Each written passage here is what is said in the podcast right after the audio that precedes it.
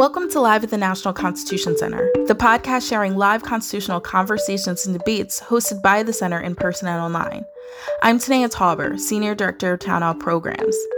As part of our ongoing education on the founders and the texts that inspired them, we convened a panel of historians to discuss Thomas Jefferson's life and legacy through the lens of his own education, what he read, and how those influences shaped the American idea. Andrew Browning is the author of Schools for Statesmen The Divergent Educations of the Constitutional Framers. Nancy Isenberg is the T. Harry Williams Professor of History at Louisiana State University and the co author of Madison and Jefferson. Thomas Kidd is a research professor of church history at Midwestern Baptist Theological Seminary and the author of Thomas Jefferson, A Biography of Spirit and Flesh. Jeffrey Rosen, president and CEO of the National Constitution Center, moderates. The program was streamed live on October 28, 2022. Enjoy the show. Hello, friends. Welcome to the National Constitution Center and to today's convening of America's Town Hall. Welcome, Andrew, Nancy, and Thomas. Uh, so looking forward to the conversation. And I want to begin as, as, as you teach our audience about Jefferson's intellectual influences with a letter that Jefferson wrote and would send to the sons of friends who were going to law school when he was older. He sent this to a young friend called Bernard Moore. He sent a version of this reading list to Robert Skipwith. Um, friends can find it online at the Founders Archive. But in this letter, he sets out a syllabus for what Bernard Moore should read starting in the morning and going to the afternoon. And in particular, his, his recommendations about ethics and natural religion are really interesting about what Jefferson's own influences were. He recommends Locke's essay concerning human understanding, Condorcet. He also uh, recommends Hutcheson's in- Introduction to Moral Philosophy and Lord Kames on Natural Religion from the Scottish Enlightenment, and then a bunch of classical sources. Cicero's On Duties, the most popular uh, Cicero book of the founding era, and Cicero's Tusculan Disputations, as well as the works of Seneca. Andrew, tell us about those books and what they can tell us about what you describe in your new book as, as Jefferson's self education. Oh, thank you. And it's a pleasure and a privilege to be here this morning. I, I think it would be useful to know what Jefferson's own contemporaries thought about the influences of uh, one's early reading and education. So I'd like to begin by quoting uh, William Livingston, who uh, was a framer of the Constitution and served for a year in Congress along with Jefferson, although uh, because he was not an advocate of independence, he left and was replaced by the uh, the delegation led by the Princeton president John Witherspoon. But Livingston said this. He said, "Whatever principles are imbibed at a college." Will run through a man's future conduct and affect the society of which he's a member in proportion to his sphere of activity, especially if it is considered that even after we arrive at years of maturity, instead of entering upon the difficult and disagreeable work of examining the principles we formerly entertained, we rather exhort ourselves in searching for arguments to maintain and support them. And I think that that probably is not only a pretty good description of Jefferson's own habit, but a view that a lot of people in Jefferson's time would have would have agreed to and accepted. So when Jefferson is is writing to uh, oh, people like Moore and also Thomas Mann Randolph and uh, William Munford, he wrote this similar letter three times in his life to prospective law students. I think he is he's thinking in terms of not only preparing for a career but preparing for life. The letter to Skipwith is a little different because uh, Skipwith was not headed for a legal education. And uh, I think it's interesting that uh, in his case, and only his case, Jefferson recommends translations into English of the, the classical authors, uh, which Jefferson told uh, Priestley later on uh, was one of the great pleasures uh, and one that he thanked his early teachers for being able to read them in the original Latin and Greek. You pointed out, you, you certainly revealed to us when you uh, described these uh, these authors that Jefferson's influences do seem to fall into four pretty distinct categories, uh, and the classical influences, Cicero above all, uh, were essentially the education of any uh, American or British uh, gentleman in the 18th century. Jefferson probably spent the first six years or so of his education learning to read and write Latin using Cicero and, and a few other authors as his model. And, and Cicero stuck with him. He never leaves Cicero's name off uh, his, his lists. When he was accused by Richard Henry Lee of having plagiarized the Declaration from Locke's second treatise on government, uh, his defense was that he actually was simply using the the fundamental works that were in the air at the time. And then he says those were Aristotle, Cicero, Locke, and Sidney, or at least those four he mentions, which is funny because he never mentions Aristotle in any other circumstance. And, and uh, one thing we do know about his education at, uh, at William and Mary was that William and Mary, conservative as, as the school was, directed the uh, professors to teach the philosophy of writers such as Locke and Newton rather than Aristotle, who had been too long in the schools. So the classical influence, the uh, Scottish influence, and I think this probably comes up mostly in the readings that George Wythe directed him to when he was studying law with Wythe. Uh, Hume, Hutcheson, uh, Robertson's histories, and Lord Kames, above all, one of his his um, favorite authors, uh, Henry Hume, Lord Kames. Uh, then there are the the British, um, the Commonwealth men, as they're called, the uh, the writers and and the politicians who uh, supported the uh, overthrow of the Stuarts, and Locke and Sidney, who he tends to mention in tandem, and Bolingbroke. Uh, were all in these, these letters of recommendation to students and all favored uh, authors of his. And finally, the French authors who show up later in his career. I don't think until he'd really been to Paris uh, did these authors become really influential, people like Condorcet. Uh, although uh, Montesquieu was probably an early influence there too. So those four categories, those authors that uh, I think Jefferson thought young men setting out in life needed to know if they were going to be effective public citizens. Thank you so much for that wonderful introduction to Jefferson's thoughts, for that really helpful uh, breaking down of the four influences the classical, Scottish, British Commonwealth, and French. And uh, really looking forward, forward to exploring similarities and differences among those influences. In your wonderful book on Jefferson's spiritual life, Thomas Kidd, you tease out the competing tugs of the classical and Enlightenment influences. You you ascribe the famous heart and head letter to the battle in Jefferson between Epicureanism and, and Christianity. Um, your, your book is so rich. Uh, give our audience a sense of how the influences we put on the table, the, the classical uh, Scottish Enlightenment, British, and French influences, played out in Jefferson's uh, moral and spiritual philosophy. Thanks for having me. Um, you know, I think the introduction that we've already had speaks to the vast array of intellectual influences that, that Jefferson has. And, you know, Jefferson has become increasingly controversial in American culture these days, but it, it doesn't seem like anybody would deny the fact that he read an awful, an awful lot of sources and, and considered that a proper gentleman should devote himself to the life of the mind this way and, and, and to continue to pursue reading for enlightenment and edification throughout your uh, adult life.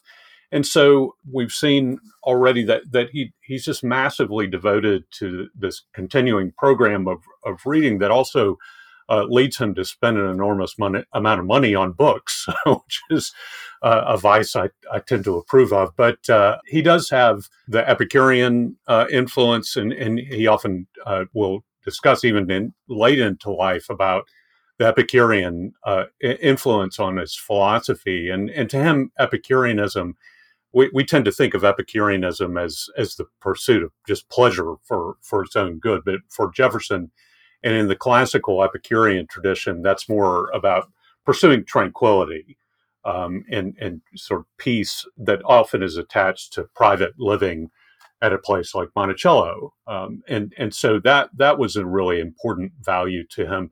But he also has uh, deep Christian influences. He, he is uh, sort of heterodox in his theology and in terms of especially as a young man, he talks about in a, a letter to Peter Carr, his nephew, uh, around the same time as the letter that that you reference that we should think about uh, the Bible as as sort of a piece of classical literature, and that if Tacitus or Livy had had talked about miracles happening, that that you you probably wouldn't take it at face value, and and and similarly, we should read the Bible uh, that way. But he's also ensconced in this in this traditional Anglican culture that he grows up in, and he's very active in in reading uh, the New Testament in in Greek uh, throughout his adult life, apparently, and and he also reads uh, the Septuagint, the ancient uh, Greek translation of the Hebrew Bible, for his own personal edification and enlightenment through his adult life. Uh, he does not know Hebrew, which he and John Adams talk about that sometimes about whether a properly educated person should know Hebrew or not. But but Jefferson actually says he he thinks you can hear the voice of the divine better in the Septuagint in the Greek than you can in the Hebrew, which I'm not sure how Jefferson would know since he, he can't read the Hebrew. but but uh, anyway, you, you, can see that th- those just add to this symphony of all these different sources. It's my sense that part of Jefferson's kind of moral dissonance is that he never really settles on exactly which one of these traditions is going to be the sort of ethical determinant as it as it were in his life and and I think that that at least partly accounts for some of the dissonance if not chaos in his ethical personal living fascinating. What a beautiful way to put it the symphony of different sources. And that claim that his uh, ethical chaos is reflected in his in his personal living is made powerfully in the book. You you so powerfully suggest that his devotion to the Bible is, is stronger than is sometimes thought. He believes, as you say, in providentialism and, and afterlife, but despite his Unitarianism, does not settle on a, a firm spiritual philosophy. And, with you argue, catastrophic ethical consequences.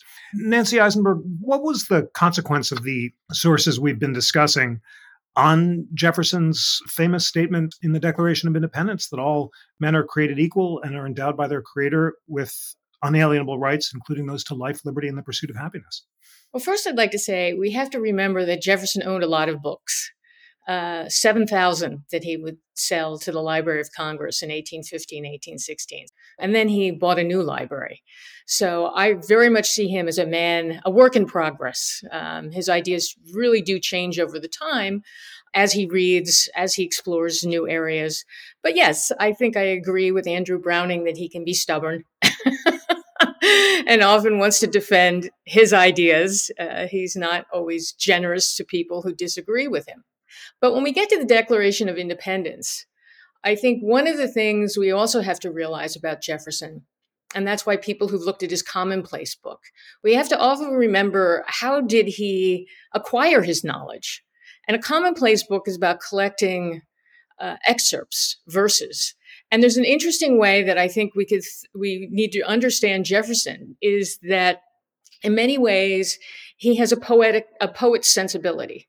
Um, he listened to the sound of words. He cared about that. That's why he his letters are these crafted masterpieces. It's not like today where people get on the internet and just type. uh, he was very conscious of words, their sounds, their order, um, and and capturing that rhetorical and poetic impact. Um, and when we get to the Declaration of Independence, um, I strongly suggest that everyone read Jefferson's original rough draft because there you really see the importance of his words. And I'm going to just read a few lines, such as These facts have given the last stab of agonizing affection. Manly spirit bids us to renounce forever these unfeeling brethren. It becomes necessary for one people to dissolve the bands which have connected them to another. He talked about the patient sufferance of the colonies. And here's the real incredibly powerful line we must endeavor to forget our former love. Now, what is he hmm. talking about here? Well, he's actually treating the Declaration of Independence as a divorce decree. And we know this because just a few years earlier, in 1772, when he was a practicing attorney, he'd made a list of the pros and cons of divorce. And here we see the influence of David Hume. What does he take from David Hume? Very key argument. He said it was cruel to continue by violence a union made at first by mutual love, but now dissolved by hatred. That's essentially what he's saying when he's talking and justifying the right of rebellion, the right to sever that tie. In addition to Hume, he also refers to Montesquieu. And what's crucial, this is why, you know, scholars have pondered for many years why is it that he changed John Locke's famous triad of life, liberty, and property to life, hmm. liberty, and the pursuit of happiness. Well, in his list of pros and cons, he basically said happiness is the reason marriage existed at all. So, what I'm trying to suggest is that Jefferson's way of thinking and the way in which he uses language and every word that he puts on the page, he's very aware of its impact. And the Declaration, what he was doing was extremely important. He was rejecting the older model which assumed that Great Britain or the king was a father and the colonists were children. This was a common metaphor, the family metaphor. He's changing the family metaphor to create it into a more equal relationship, one based on consent.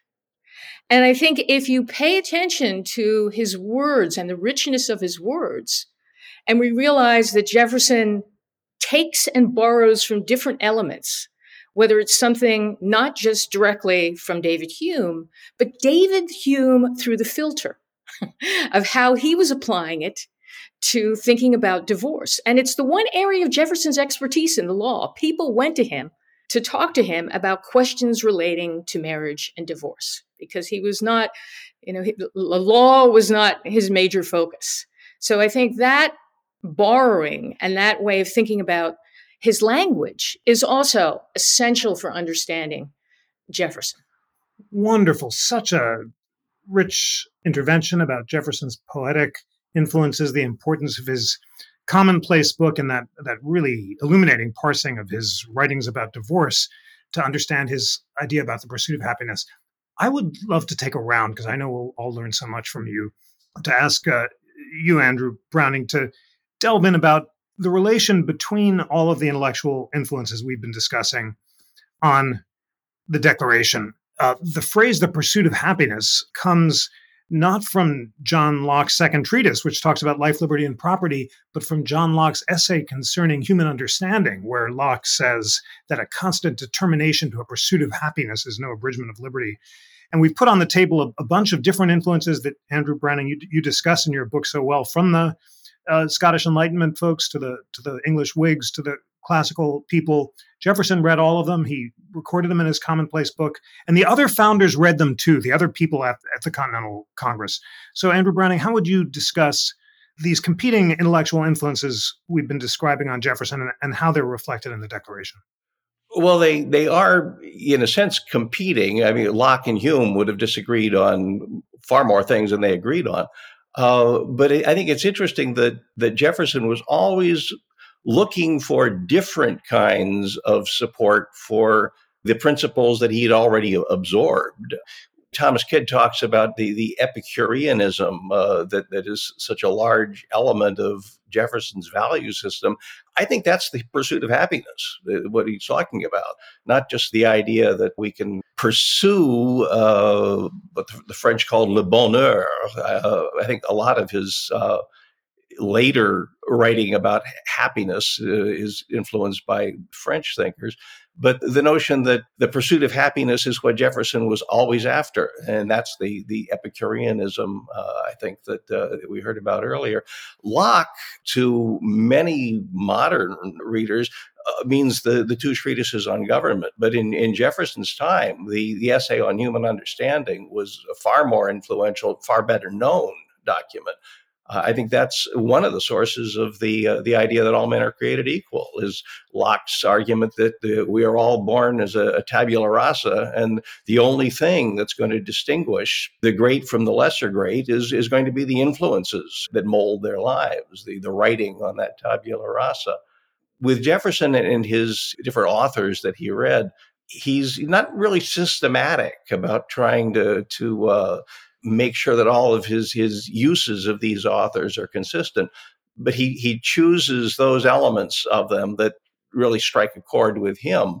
Uh, Nancy Isenberg talks about his belief in the, the right of revolution uh, being associated with uh, his arguments uh, about the nature of divorce as a lawyer. Uh, and I think he he found those connections and, and they made sense to him. He, he seized on them because they reinforced what he already wanted to think. Uh, I noticed in his um, his commonplace book, his legal commonplace book, the one that he took uh, notes in when he was studying law, he writes a great deal, uh, records a great deal of the history of the Anglo Saxons. And uh, it's interesting that when he was uh, planning the curriculum for the University of Virginia, his own ideal college, uh, he didn't really want to, to include uh, Hebrew as a required language, but he, he really wanted to have Anglo-Saxon taught by the uh, the university.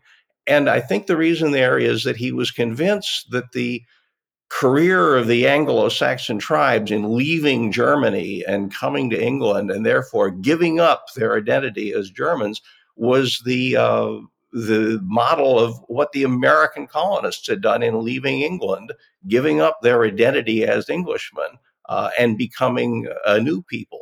So you know that's very different from the idea that he's talking about a divorce but both of those lines of thinking lead him to the same uh, conviction and that is that the american people uh, do have a right uh, to separate from England. Uh, if he finds that in in uh, Francis Hutcheson and his arguments for the right for rebellion, that's one more reinforcement. So he, he, goes to many different sources, but it's it's not that he's trying to find what those sources have to say. I think he's he's gathering together, synthesizing uh, the different elements of them that all uh, focus on what he believes and what he wants people to believe.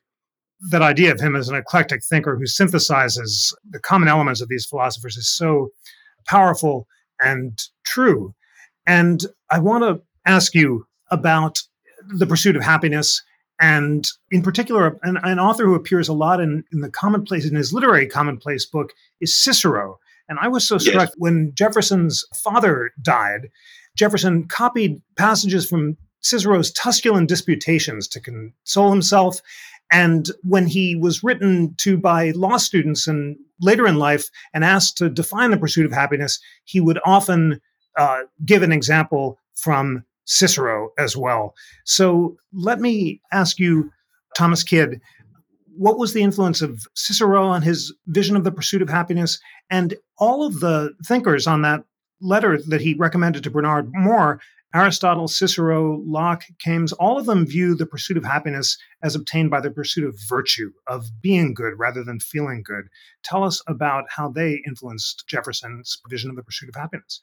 Well, I think that there's multiple impulses there, even within the classical tradition. I mean, part of uh, what what he's drawing on there is the Republican ideal, small R Republican ideal of the you know the independent farmer, um, and the you know the a life of of tranquility where you're you know you're left alone to to enjoy you know, books and and family and wine and um, and and and that I mean that's a powerful ideal within that kind of Roman Republican tradition that that he's drawing on, and I, th- I think that that's again part of what he's trying to manifest at Monticello. And then when Monticello gets too busy, he he builds another mansion even farther away at Poplar Forest, and so there is that ideal of the pursuit of happiness as private tranquility but as you suggested, there's also within the Republican and Christian traditions the, the idea that there is no happiness through just the pursuit of, of self interest and pleasure,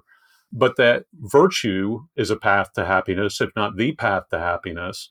And I think that, that Jefferson is ambivalent about this. I mean, he he certainly knows that tradition of uh, of Republican and Christian virtue, but he doesn't ever seem to really embrace the idea philosophically that God has designed a way for us to live that will le- lead to happiness. Um, and I think he tends to see these matters in a more individualistic sort of light that um, you know, it would be too strong to say sort of do your own thing, but but there, I mean, I I think he does idealize that being left alone in your private world to sort of make that world what you want to. Um, and of course, one of the great problems with that that we struggle with now is that that whole private world that he's envisioning is deeply dependent on the subservience of other people to allow you to pursue happiness. That that that sort of deeply depends on the idea that other people are not free to pursue their happiness, and that that and that's just a dilemma that I think Jefferson never really uh, sorted out. And so this is again where you can see is the you know Christian mandate of sort of sacrificial love for your neighbor. Is that the controlling virtue or or, or is it the tranquility and pleasure of of home and family life and and consuming good wine and those sorts of things I just don't think he ever completely sorts it out. So interesting. Nancy Isenberg, you talked about the roots of Jefferson's idea of the pursuit of happiness in divorce law. Tell us how you think he understood the idea of the pursuit of happiness. Uh, Thomas Kidd just identified these competing notions the, the Christian and Stoic or Republican idea of, of virtue as, as caring for others and, and self sacrifice versus the Epicurean focus on tranquility. But it's striking that all of the sources on Jefferson's reading list, the Scottish Enlightenment sources as well as the classical ones, contain the phrase the pursuit of happiness. I was blown away when I uh, read them and, and found that the phrase actually appears. So obviously, these different traditions use the phrase pursuit of happiness, but understood it in different ways. How would you describe the competing visions of the pursuit of happiness, and how do you think Jefferson understood it? Yeah, I think we have to remember, and, and this is where the historian comes into play, that clearly there's plenty of evidence to show that he was interested in Epicureanism. But that's premised on the idea, and many who saw Jefferson, many who visited him at Monticello, remarked that he's very much carries himself as an aristocrat. Uh, because to have those pleasures, to have wine, uh, and as we know, he went deeply into debt, to have a taste, the whole idea of the aesthetics of taste, uh, was rooted in his, the way in which he constructed an aristocratic identity. And this was quite common in Virginia. Most Virginians uh, like to dress down. I made a joke in my class the other day. It's like Google execs, you know, they were wearing blue jeans. And Jefferson would kind of later adopt that when he's president. You know, he wouldn't, after his inauguration, he returned to the White House on his horse. He wouldn't go in a fancy carriage. Uh, John Marshall also did not wear expensive clothing. Uh, and Jefferson wore very expensive clothing when he's in France. it's like Franklin when he changes his wig uh, when he leaves England and then goes to France. There is a way in which Jefferson is conflicted, but he very much throughout his life, when he's constructing his tranquil permanent felicity at Monticello, uh, it's not only totally dependent on his aristocratic privileges, but it's also very much, as Jan, the late Jan Lewis wrote about, it's about his family and the way in which even John Locke, John Locke did not embrace equality for everyone. the two treatises uh, is premised on the idea that the family, the private sphere, uh, is of a different order. Um, and he did not accept the idea that women were equal and I think we have to see that in Jefferson as well. In the same way, he is more than willing, as the master of Monticello, to accept and be dependent on the work of slaves. And, you know, he drew a distinction. He drew a distinction between the cultivator, which was a higher, more noble, and this he draws on the long tradition of husbandry from English sources, uh, versus the, the slave who never reaches that status uh, and in a sense is sort of seen more as not only the you know building his freedom on the unfreedom of others, which was widely recognized and discussed in the 18th century by Franklin and many others, but the idea that we have to accept that Jefferson still retained the idea that people are born to certain stations. Um, so this is what makes him so complicated. The pursuit of happiness has its limits because some people are simply not going to have the same luxuries and privileges as a Southern white male planter. It's just not going to happen. And Jefferson in no way imagined that he wanted it to happen. So we have to kind of put him in the context of the way he actually lived, as well as distinguishing that from the sources that he read. And, and I, I definitely agree with Browning that he selectively chooses what he wants to read, when he wants to read it. But the domestic sphere and the way in which he imagined happiness is intimately tied to the way he thought of family, um, his first marriage, the way in which the kingdom on the mountain, very much the the manor state, is very much the center. I mean, he's constantly when he's in the White House, he's constantly complaining to Madison, "I want to return to Virginia. I want to return to Monticello." So he creates it as this ideal, this idyllic place, this Eden. So happiness is, is deeply rooted in the way he thinks of family, the way he thinks of the world that he is constructing. Um, as the, the architectural historians have gone into great detail about Monticello, creating. And if you go to Monticello, you'll realize that his bedroom and Jefferson's room is the center of the universe at Monticello, and others are the satellites. You're so right that going physically to Monticello and, and standing in that room, feeling how he constructed the entire palace as a sort of uh, Eden for his own uh, utopian visions is, is, so true. Well, we have several questions about how Jefferson reconciled his writings and public life with his private life, as Fred Dugan puts it. We have a question about the degree to which uh, Stephen Laperose asks, in what sense might we today, including those perhaps with a Christian biblical worldview, understand Jefferson's created equal? So, Andrew Browning, to what degree did Jefferson's philosophical readings and commitments influence or not his complicated, arguably hypocritical views about slavery? I think to understand Jefferson and to, to try to find a coherent answer to that question, you have to see him as a theorist, an idealist. Nancy Isenberg has, has done a, a, wonderful job in her book about Jefferson and Madison and, and looking at the uh, the relationship between the two of them. And, and, Madison, in many ways, was the one who was trying to make Jefferson face reality. And Jefferson was always heading off into a, theoretical ideal that Madison had to kind of grit his teeth. He knew that was not going to work, but uh, but Jefferson was always trying to work out his ideal. And at Monticello, he never finished Monticello.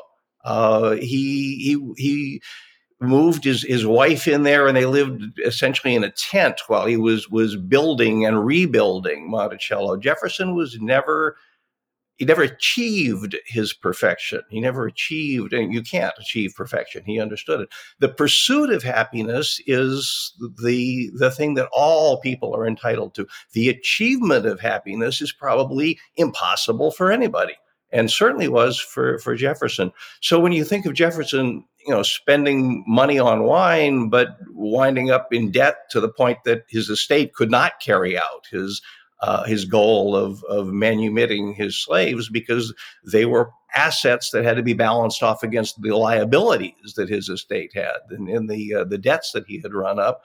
Jefferson could put on his blinders, and if he was pursuing an ideal, whether it was the the perfect place to, to live or the perfect style of eating dinner or uh, the ideal political structure, uh, sometimes the practicalities got brushed aside, and, and sometimes those practicalities were very important practicalities like people's lives and freedom.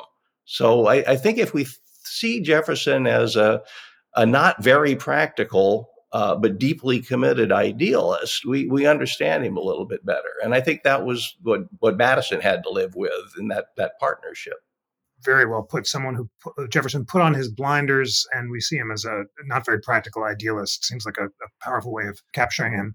Uh, Thomas Kidd, in your book, Thomas Jefferson: A Biography of Spirit and Flesh, you powerfully point out these inconsistencies between his public theoretical commitments and his private life, ranging from the great debt he went into to his uh, hitting on the wife of a friend, uh, John Walker, to his relationship with Sally Hemings uh, relationship is not the right word to his uh, abuse of, of, of, Sally Hemings, who he enslaved. Um, tell us about that that clash, which you explore so powerfully in your book, and, and how did Jefferson reconcile it in his own mind? Right. I mean, I don't think he did reconcile a lot of these things. I mean, we we've talked about the debt problem, and that is, in a way, the biggest point that Jefferson struggled with himself is that he uh, was constantly touting the virtue of frugality and economic independence, and he was the exact opposite of that in his personal life, and and I think he was somewhat humiliated by it. But uh, as, as, Nancy Isenberg said, I mean, you, I, th- I think when when you do have to understand him as an aristocrat, and and for me, the the probably the controlling uh, ethical standard for him was the mandates of living as a Virginia gentleman, and so so he he just simply could not stand the idea that he would not present himself in a genteel way to guests, for instance he could not stand the idea that when a gentleman friend or, or relative came to him for a loan that he wouldn't sign the loan. And and that that was really he called it the coup de grace as then in the late 18 teens he co-signed a massive loan for one of his relatives and political allies and and then the panic of 1819 hit and and this guy died. So uh, jefferson was totally sunk at that point. And you just think he's been he's been moaning about how bad his finances are for years and years and then he goes off and does this utterly foolish thing and you just think how how could this possibly be? I mean we we spend more time rightly on on the hypocrisy over slavery but i think on that issue that jefferson had at least a way that he explained the contradiction to himself which was that i will be ready to support gradual emancipation when the when there's political will for it in in Virginia uh, or in, in in the nation. His signing of the ban on future slave imports in 1807 and 08 is is probably an example of the, that there was something to that. But he professed in notes on the state of Virginia and and other places early on in his political career that slavery was immoral and that it was bad for slaves and it was bad for the owners and, and all this. But certainly, as Andrew Browning said, his his economic situation uh, and and after 1806, it becomes more legally difficult to do anything about uh, manumission too. Um, but but it's especially his economic situation, financial situation, that's never going to allow him personally to do anything uh, other than let uh, some of his uh, almost certainly children with Sally Hemings to run away, and then he frees a couple more of them in his will, and some uh, of his slaves that he's particularly close to he lets go, but but hundred plus more of his slaves have to be auctioned off because the creditors are at the door. Such a powerful explanation ultimately for his hypocrisy, as you say, that his incredible indebtedness didn't allow him to live his ideals, and and therefore he was uh, hypocritical at the end of his life. Nancy Isenberg, Jefferson did lament avarice, which was a classical sin, both as the reason that other enslavers refused to support the end of slavery. He, he criticized South Carolina and Georgia for refusing to ban the international slave trade because of their avarice, and was quick to detect avarice in others, but not in himself. To what degree does that explain much of his hypocrisy and, and how self-aware was he of his own greed and avarice? Well you know jefferson at times imagined himself as a moralist. I mean when he decides to cut and paste the gospels and tell the importance of what jesus can teach you from the bible and eliminates the things that he thinks are either superstition or distractions um, it's very much almost like you know aesop's fables. I mean he is taking the key elements the key virtues that jesus' teachings can offer. And one of them and jefferson himself does not adhere to them like you know humility um, tolerance generosity. These themes are for him uh, qualities again that were associated with his version of gentility. But there are also i think we have to realize that as we said, I think it was uh, Andrew was Browning was saying or talking about him being an idealist, or that you're pursuing a certain moral sensibility, which was very important to him, and how you carried himself. But Jefferson is also very much a man of the 18th century. So the highest ideal was equilibrium. Uh, was to not to go to extremes. So he's constantly railing against the Federalists and sees them as effeminate and overly emotional. Um, and this returns us to another important way Jefferson looked at the world. And I think he's very much grounded in a kind of materialism, uh, the human body. Um, and this is where Jefferson is a scientist, and he's borrowing from the sci- 18th century science.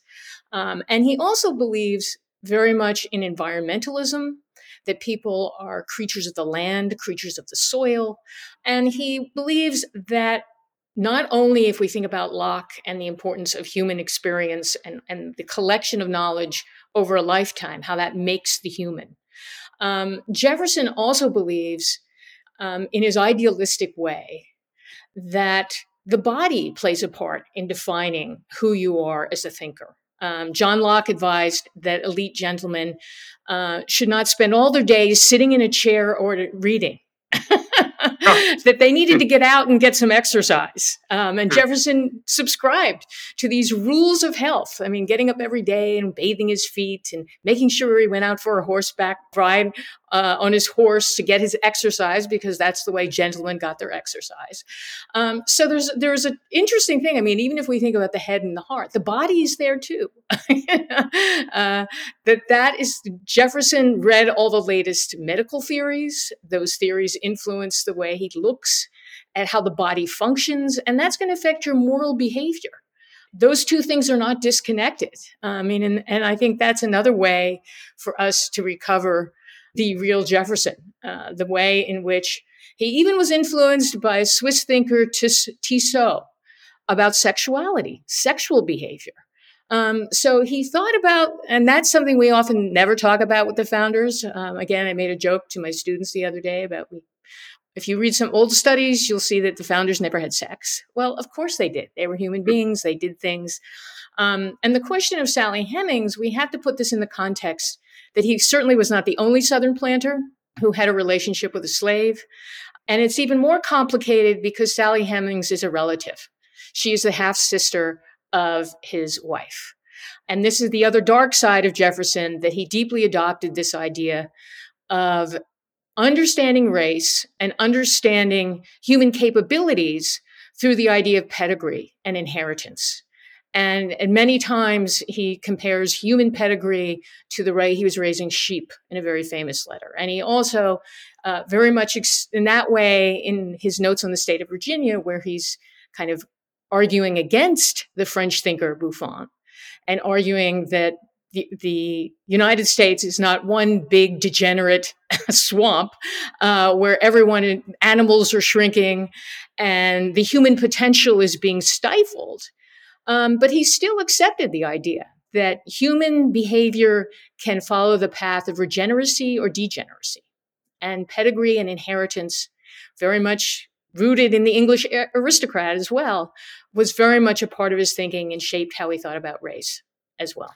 So interesting, such a uh, fascinating uh, reminder from from Locke about about Jefferson's uh, emphasis on exercise and his his tending to the body and and also putting the experience with Sally Hemings in that broader context. So many great questions. I want to just note a question about whether Jefferson was introduced to Eastern philosophy.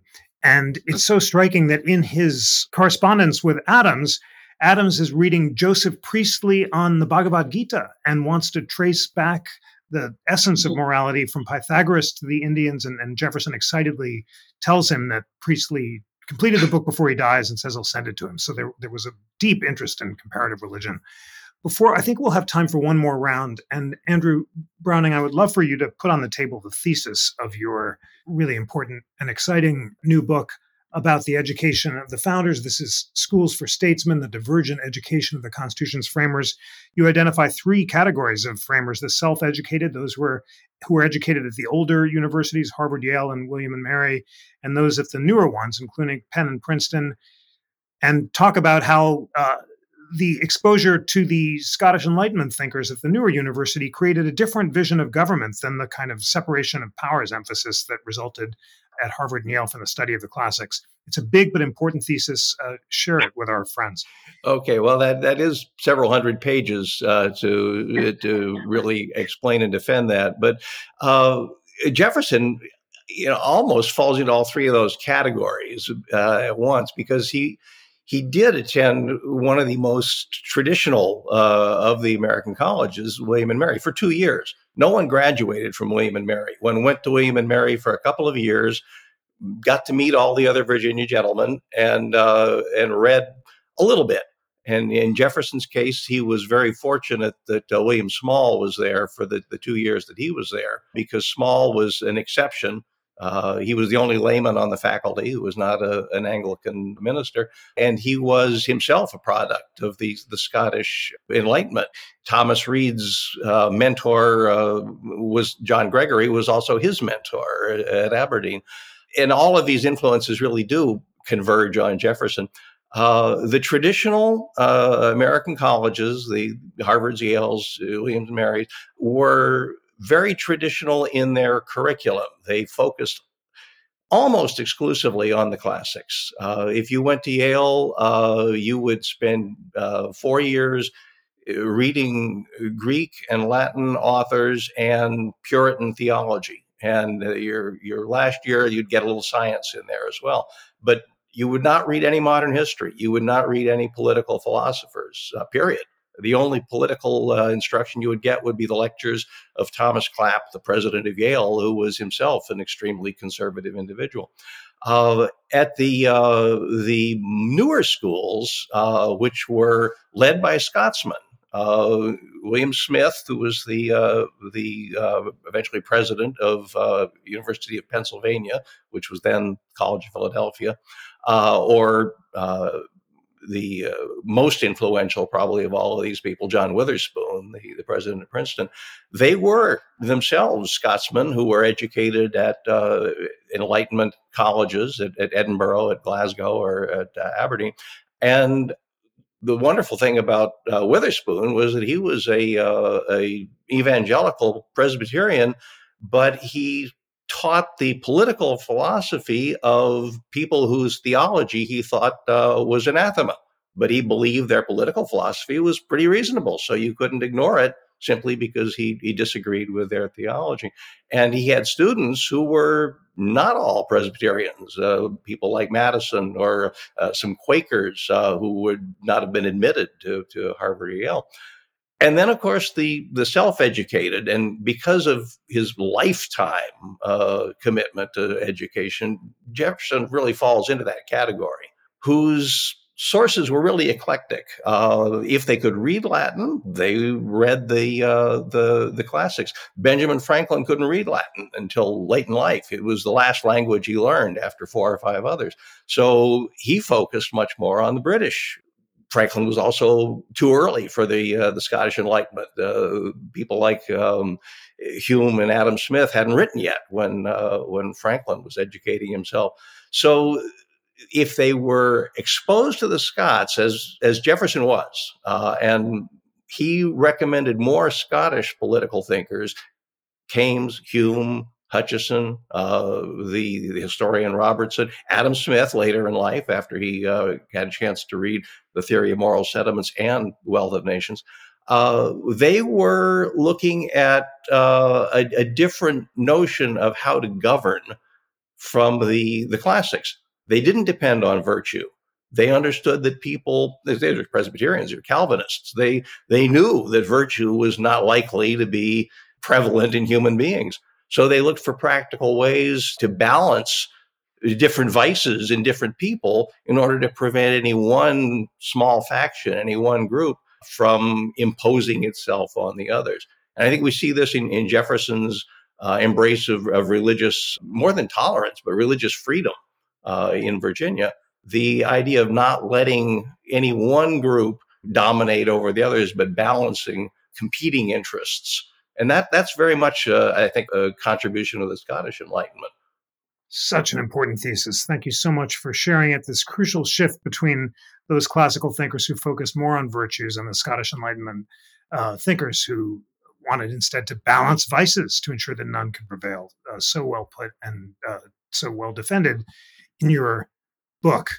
Thomas Kidd, uh, for, for your last intervention, sum up, if you will, for our audience the rich threads and thesis of your new book, Thomas Jefferson, A Biography of Spirit and Flesh. What can we learn about Jefferson's personal and spiritual life from all that he read and from his education? Well, some of it we've already alluded to, just that, that there are all these different competing ethical and philosophical traditions sort of ricocheting around in his brain. And uh, that, that I think he really struggles to forge this into a coherent ethical system. And, and even obviously, lots of people with coherent ethical systems don't live up to them. But, but I, I do think that, that that influences the sort of this kind of quality of Jefferson's life that he seems on several important issues not to live necessarily in accord with what he says he believes. Um, and uh, probably the, the, the major part that we haven't unpacked yet is is just his views on on religion and Christianity itself. As Professor Isenberg said, you know, he, he he's famous for this kind of cut and paste edition of of the Gospels uh, the so-called Jefferson Bible. It's just it's just the Gospels, um, and he does two different versions of it across about 15 years. But it, it, it's it's fascinating to me that he, I think, goes for much of his adult life, maybe not even considering himself a Christian at all. But he is is stung by the charges in the 1800 election uh, that he's he's an atheist. Uh, he's not an atheist, but but he's he's called an atheist all the time by the Federalists. Um, and and then in 1802, you have the the first uh, publication of the charges about his relationship with Sally Hemings. And I think he doesn't ever he's diligent about never addressing that publicly, but I think he's he's he's humiliated that that this has gone public and ter- terrified about what his daughters in particular are going to think about him. Um, and and so then he starts reading Joseph Priestley, who we've alluded to before, and he realizes that there is what he considers an intellectually responsible way to be a, an ethical but materialistic Christian. Um, and, and, so that leads him to produce the first version. Tragically, we don't have the text of the of the first version of the of the Jefferson Bible, uh, but we assume that it's it's something like what what the second text was, which is is is uh, what he did in the late 18 teens, uh, which is this uh, almost purely ethical version of, of Christianity. Um, but he doesn't ever seem to have a way of kind of applying this to his life. I, I wish that he would would have done what Franklin did. Uh, Franklin famously has his list of virtues that he would sort, of, you know, check off every day. Have I been humble? You know, and, and so uh, I, I, wish Jefferson would have done something like that because it, it's very hard to tell what difference he thinks that Jefferson's or, or that Jesus's ethics make in his own day to day life. Um, but but he sure comes to believe that they're important and that unlike earlier when he thought that Jesus was just kind of one of the great moral teachers of antiquity. I think he does settle on the idea that Jesus was the greatest ethical teacher of antiquity uh, because of his ethic of sacrificial neighborly love. So interesting and so true that he never applied these uh, virtues in his life in a consistent way. He he does have that list of twelve virtues that he sent to his daughters. I think about thinking twice and cooling down and so forth. But you're quite right that he didn't apply it or think about it systematically. And your book so powerfully shows those contradictions in his personal and philosophical life, and is just a really important contribution that I urge all of our friends to read. Uh, Nancy Isenberg, last word in this great discussion to you. I'll let you sum up in whatever ways you think best about what we can learn about Jefferson's uh, moral and political philosophy from his education. Well, I think since we're on religion, I'm going to quote a letter that Jefferson wrote to William Short, who served as his friend. He was a, he was a friend and his private secretary during during his years in France, and this is in 1820. He goes among the sayings and discourses imputed to Jesus by his biographers. And notice he says biographers, again humanizing him. Uh, I find many passages of fine imagination, correct morality, and of the most lovely benevolence. And I think that is the key theme: the benevolence and others, again, of so much ignorance, so much absurdity, so much untruth, charlatanism, and imposture, as to pronounce it impossible that such contradictions should have proceeded from the same being. Now, I think we can accept that this is something that today's philosophers accept about human today, that we are riddled with contradictions. Um, so that statement, why he is talking about the historical Jesus, who he very much saw as this valuable moral teacher, uh, but also the idea that, which I like about Jefferson, is he realizes that everything that happens in the past is going to get retold, confused. And when he talked about twistifications of the law, the same thing exactly applies to religion. that even these texts, and that's why I think he wants to read everything in the original. Mm. Uh, to, to, sort of go back and, and he kind of fits into the mold of a primitive Christian, go back to the original basic truths, unadorned by the eccentric additions that accumulate over time. This is why Jefferson is interesting because, in many ways, he also wears the hat of the historian and he wants to kind of find the truth. And that means going to the primary sources, not reading the secondary interpretations. Uh, but he, I think his, his relationship with religion gets more complicated because, like every person, uh, particularly when he's in retirement and he's imagining his own death, um, and he sees other people dying, there's that struggle of trying to figure out well, what is there an afterlife? Is there something beyond this? And he kind of wavers back and forth, but it's natural because this is the human condition. And this is something that Jefferson returned to again and again. And yes, does not have a coherent moral theory that he essentially subscribed to in his daily activities. And in that way, taking Jefferson off the pedestal, we have to understand that he embodies the same kind of contradictions that we as people have in our lives. Uh, when people look at us, if they even bother, a hundred years from now.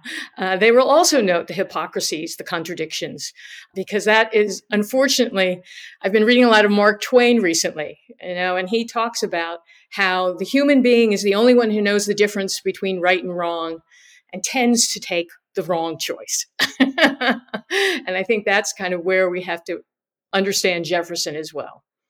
Powerfully put. A wonderful note to end on. You're so right that in addition to providing a model for emulation, uh, as the founders thought the classics could do for all of us, the founders themselves uh, hold up a mirror to our own limitations, inconsistencies, and hypocrisies. And for that reason, they're worth studying. And you're also so right to call attention to the urgent importance of studying primary sources. That word twistifications that Jefferson used to impugn his, his uh, rival John Marshall uh, did motivate his determination to study the primary sources. And that's why, friends who are watching, the National Constitution Center has put up many of the primary sources we've been describing and discussing on our new Founders Library. And you can click on the new Historic Documents Library and read Cicero's Tusculan Disputations, read Cicero's On Duties, as well as uh, the other sources that we've been discussing in this wonderful conversation. It has been a privilege to talk about Jefferson with all of you, dear friends, and please let me give the most heartfelt thanks to Andrew Browning, Thomas Kidd, and Nancy Isenberg for a wonderful discussion. Andrew, Thomas, Nancy, thank you so much for joining. Thank you, friends, for taking time in the middle of your day to learn and grow together, and look forward to seeing everyone again soon. Thank you. Bye, everyone. Today's show was produced by John Guerra, Lana Ulrich, Sam Desai, Melody Rowell, and me. It was engineered by Dave Stotts of the NCC's wonderful AV team. Research was provided by Emily Campbell. For a list of resources mentioned throughout this episode, visit constitutioncenter.org/debate. While you're there, check out our upcoming shows and register to join us virtually. You can join us via Zoom, watch our live YouTube stream, or watch the videos later in our media library at constitutioncenter.org/media library. If you like the show, please help us out by rating and reviewing us on Apple Podcasts or by following us on Spotify. On behalf of the National Constitution Center, I'm Tanaya Tauber.